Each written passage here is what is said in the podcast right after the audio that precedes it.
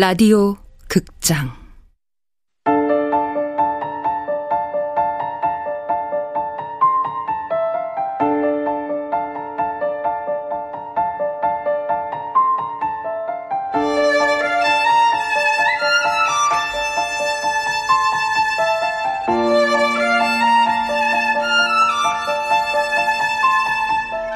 부서진 여름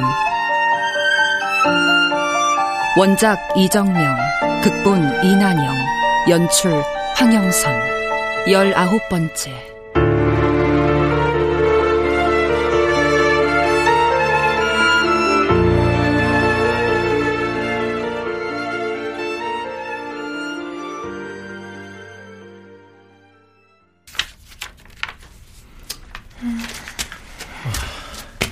뭐해? 책 읽어. 동서가 쓴 책. 어. 그래? 근데 내용이 뭐야? 복수와 애증. 주인공 언니가 주인공 어릴 때 살해를 당해. 그리고 살해범으로 벌목꾼이 잡혔는데 사실 진범은 따로 있었다는 게 이야기의 시작이야. 어. 그래서 주인공이 나중에 무명 화가를 만나 사랑에 빠지게 되는데 사실 이 남자가 언니를 죽인 진범이었고 그 사실을 안 주인공이 복수를 위해 화가를 세계 최고로 만들고 가장 행복한 순간에 모든 진실을 밝히며 끝나. 한조는 자기가 그 주인공의 모델이라고 생각해. 다 그렇게 생각하지 않을까? 살인사건은 자기적이라고 생각한다 쳐도 나머진 다 도련님이랑 동서 이야기야. 그럼 진짜 복수를 위해 썼다는 거네. 나 걱정돼. 한조 잘 이겨낼 거야. 그러니까 걱정 마. 아니, 당신이랑 우리 단비 말이야. 아버님 사건 잊혀진 지 얼마 되지 않았잖아. 어쩌다 아버님 사건 나오면 나 단비 모르게 하려고 애 많이 썼어. 근데 이 책 나오고 그게 도련님 얘기인 거 알면 이제 별의 별곳에서 아버님 사건 파헤칠 거야. 사실에 거짓을 못해서. 그럼 단비도 알게 될 거고. 단비가 힘들어질까봐 두려워. 그렇게 안 될 거야.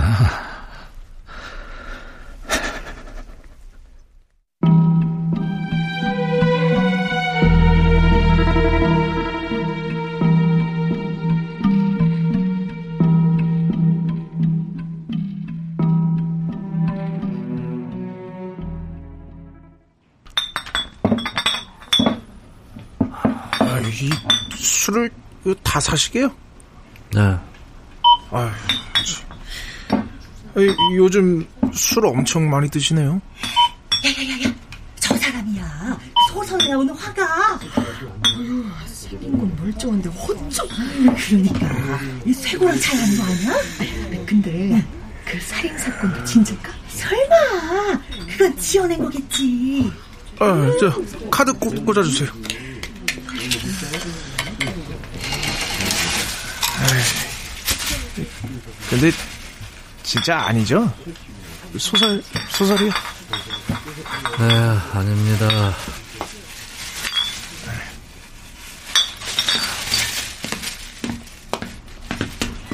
네, 안녕하세요. 뭐래요? 에? 그 소설 주인공 자기 아니라 그러죠? 예, 하긴 누가 자기 얘기라고 하겠어. 완전 파렴치 않은데. 그 사람 겉보건 정말 모르겠네요. 아니 부부가 엄청 사이 좋아 보였는데. 아우 남편이 무서워가지고 사이 좋은 척 했겠지. 안 그러면 그런 책을 왜 썼겠어? 아유, 내 말이. 이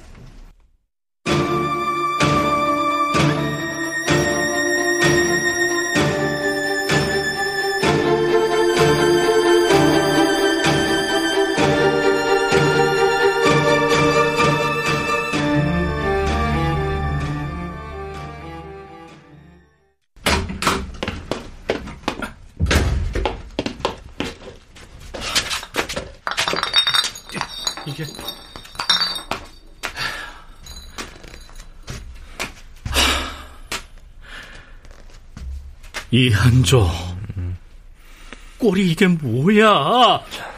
형, 내 이름이 뭔지 알아? 인터넷 같은 거 보지 마! 화가 A씨. 아, 멍청이들. L씨로 써야 다들 책의 주인공이 난 줄 알 텐데, 그치? 괴로워해봤자 너만 손해야. 건강 챙기면서 관심 잠잠해질 때까지 기다려 좀. 언제 가 났는데, 막 짓밟히고, 망가지고, 뭐, 아, 뜯어먹을 살점 하나 남아있지 않을 때? 그럼 금방 끝나겠네. 뭐 이미 끝도 없이 추락해 버렸으니까, 음. 너 앞으로 어떡할 거야? 응? 아, 어떡하긴. 술이나 먹고 페인처럼 사는 거지. 아, 아이, 너 엄마도 모자라서 너까지 알코올 중독자가 되겠다는 거야? 그럼 나보고 어쩌라고 술이라도 안 마시면 미칠 것 같은데 너만 괴로운 거 아니야. 우- 우리도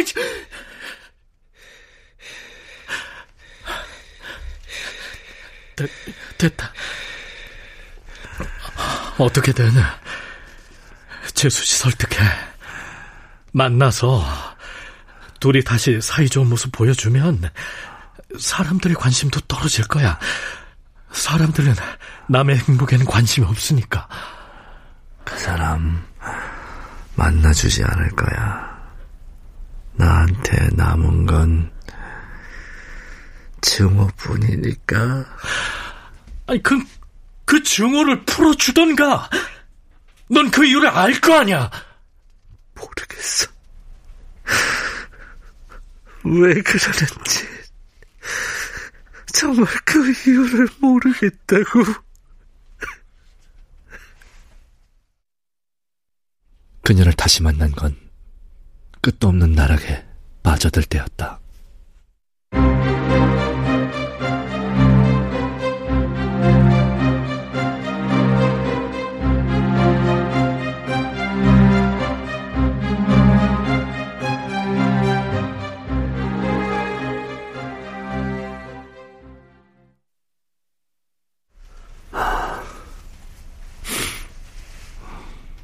왜 보자고 했어?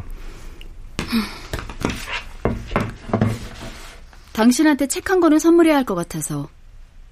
내 이야기지만 당신 이야기이기도 하니까. 내 이야기? 당신 소설은 거짓투성이야. 난 거짓말 한 적 없어. 당신 덕분에 난 미성년자를 꼬드긴 파렴치한이 됐어. 사실 아닌가? 날 만났을 때 당신은 대학생이었어. 그런데 어떻게 18이 미성년자일 수 있지? 고등학생이 아니라고 했을 뿐 대학생이라고 말한 적 없어. 18살의 고교 자퇴생을 대학생으로 착각한 건 당신이야. 그리고 알고 있었잖아. 내가 해린 거. 내 나이를 몰랐다는 건 자기 변명이야. 그건 이미 당신을 사랑한 후였어. 사랑으로 포장하지 마. 팩트는 내가 미성년자였고 당신은 그걸 알았다는 거니까.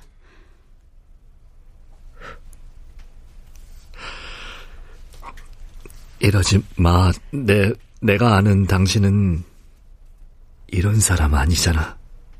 그럼 내가 어떤 사람인 것 같아? 모르겠어. 예전엔 당신의 모든 걸 알 것 같았는데, 이제 나 아무것도 모르겠어. 그래도 내가 알던 당신은 어떤 일을 없던 것처럼 감출 수는 있어도 있지도 않은 일을 대놓고 꾸미지는 못할 사람이었어. 꾸민 거 없어. 그 글은 내가 직접 겪은 이야기들이야. 당신이 겪은 이야기이기도 하고. 내가 겪어? 이건 당신이 만들어 놓은 가짜야. 가짜 아니야. 그냥 나의 이야기랑 당신의 이야기가 서로 달랐던 것 뿐이지. 말해봐. 내 얘기가 뭐고 당신 이야기가 뭔지, 그 두 얘기가 어떻게 다른지. 당신 이야기는 늘 빛이 나. 놀라운 재능, 눈부신 성공, 고결한 인격과 사람들의 찬사. 그건 우리가 함께 만든 이야기야. 아니, 그건 우리 이야기가 아니야. 내 이야기는 더더욱 아니고. 내 이야기는 어둡고 고통스럽거든. 당신을 성공한 화가로 만들기 위해 인생을 버렸고, 당신을 사랑하기 위해 날 포기했으니까. 그럼, 뭐야?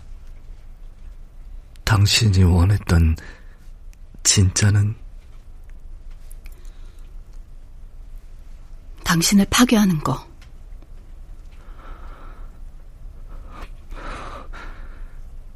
파괴? 날 파괴하는 건 당신을 그렸던 내 그림까지 파괴하는 거야. 정말 그러길 원해? 그게 어떻게 당신 그림이야? 그건 내 그림이야. 오피리아도 쐐기화도. 당신 눈에는 그림 속의 흉터가 보이지 않아? 칼에 베이고 사포에 갈리고 끓에 찍힌 흉터는 어두운 내 골방에서 비오는 강가의 화장실에서 내가 그 나의 삶이야. 아름답거나 대단하진 않아도 난 그걸 버리지 않았고 추하고 고통스럽지만 여기까지 질질 끌고 왔어. 그게 나의 삶이니까. 그게 내 유일한 중표고 그걸 버리면 모든 걸 버리게 되는 거니까. 알아. 그래서 나도 당신의 아픔을 공유하고 싶어서 그걸 그림에 담아낸 거야. 아니, 담아낸 건 나야. 무슨 소리야? 난 당신의 재능, 당신의 부, 명성, 사랑을 모두 다 망가뜨리고 싶었어. 근데 다시 만난 당신은 그 어떤 것도 가진 게 없더라.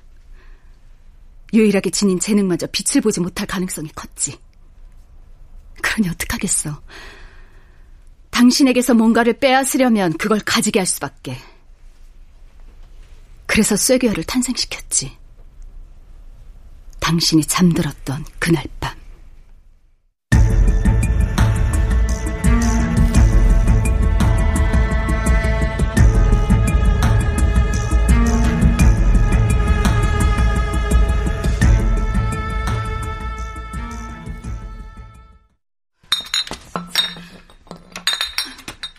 언제까지 술만 마실 거야? 하워드 주택에 오면 그림 그릴 수 있을 것 같다고 했잖아. 나도, 나도 그리고 싶어.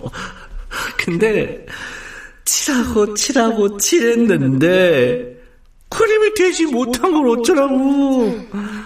이 작품, 나쁘지 않아. 여기엔 뭔가 있어. 아, 그래. 있지, 있지. 실패해서 더 빠른 물감들.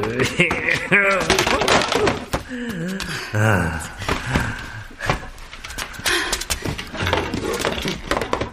자신감을 가져. 내가 보기엔 이 그림에 자기가 있다니까? 자기의 고독, 자기의 과거, 자기의 기쁨, 자기의 고통. 그래. 내가 보이네. 나의 무능, 나의 가식, 나의 수치. 무너지려고 작정했어? 아, 무너질 것도 없어, 난. 어리광 부리지 마. 위대한 작품은 고통 없이 완성되지 않아. 오피리어의 속성과 기법을 심화시켜봐. 아니다. 오피리어는 머릿속에서 지우고 전혀 다른 기법과 주제를 제시하는 게 낫겠어. 고객은 매번 새로운 걸 보여달라고 안달난 어린애들 같아. 한 번 들려준 얘기를 다시 들려주면 실증내거든. 자기 일 아니라고 쉽게 말하네. 당신 같은 장사꾼이 내 그림에 대해 아는 척 하는 거 지겨워. 아, 잘 거니까 나가 그 그림도 다 치워버리고 일어나. 일어나라니까! 아! 그래. 당신이 못하면 내가 만들어.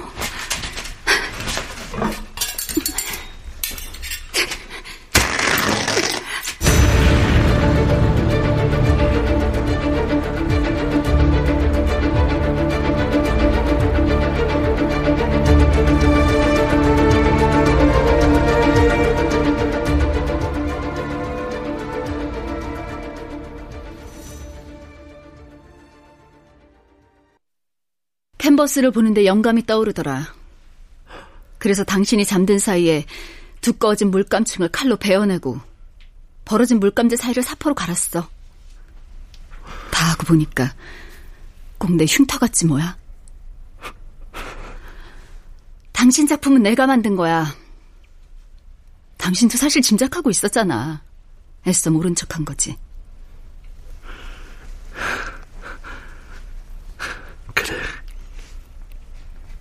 나의 성취는 처음부터 끝까지 당신의 창조물이었지. 내가 죽어라고 한 일은 당신을 보고 그린 것 뿐이었고, 당신 재능을 부분적으로 훔친 거였으니까. 근데 당신은 그 그림을 당신 거라고 했어. 당신은 날 소유물로 여겼으니까. 그래서 내 인생도 자기 거라고 착각했지. 그래, 그럴 수 있어. 다들 날 당신을 위해 존재하는 사람쯤으로 여겼으니까. 근데, 그거 알아? 당신에겐 누굴 가지거나 말거나 할 권리가 없어. 아니, 그런 권리를 가진 사람은 아무도 없어. 갖고 말고가 어딨어. 우린 부부야. 난 당신 남편이고, 당신은 내 아내고. 지금까지는 부부라고 서로의 인생까지 소유할 순 없어. 당신 그림은 그려진 것도 그린 것도 다 내 인생이었어. 그러니까 그건 당신 작품이 아니라 내 작품이야. 날 사랑했잖아. 근데 왜 날 이렇게까지 망가뜨리려는 거야? 응? 당신이 나의 우리 가족의 삶을 망가뜨렸으니까.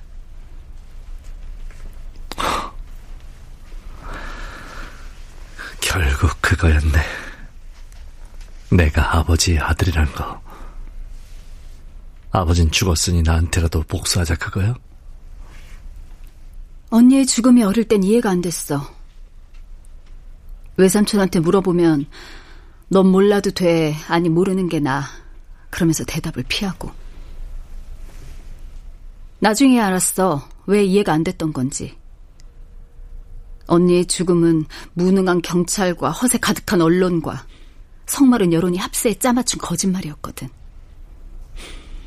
모두가 모두를 속였고 모두가 모두에게 속아 넘어갔지. 쉽게 말해. 말했었잖아. 나 당신 아버지 진범으로 생각하지 않는다고. 그런데 왜 날 파괴... 혹시 지수를 죽인 게 아버지가 아니라 형이라고 생각하는 거야? 당신 형은 사람을 죽이기엔 너무 영리해. 정 많고 순박한 당신 아버지와 정반대였지. 그럼 이러는 이유가 뭔데? 이유? 당신도 알잖아. 뭘 안다는 거야? 기록을 열람하고 증인을 만나면서 진실을 알게 됐어. 진실? 언니의 죽음에 대한 당신의 거짓말.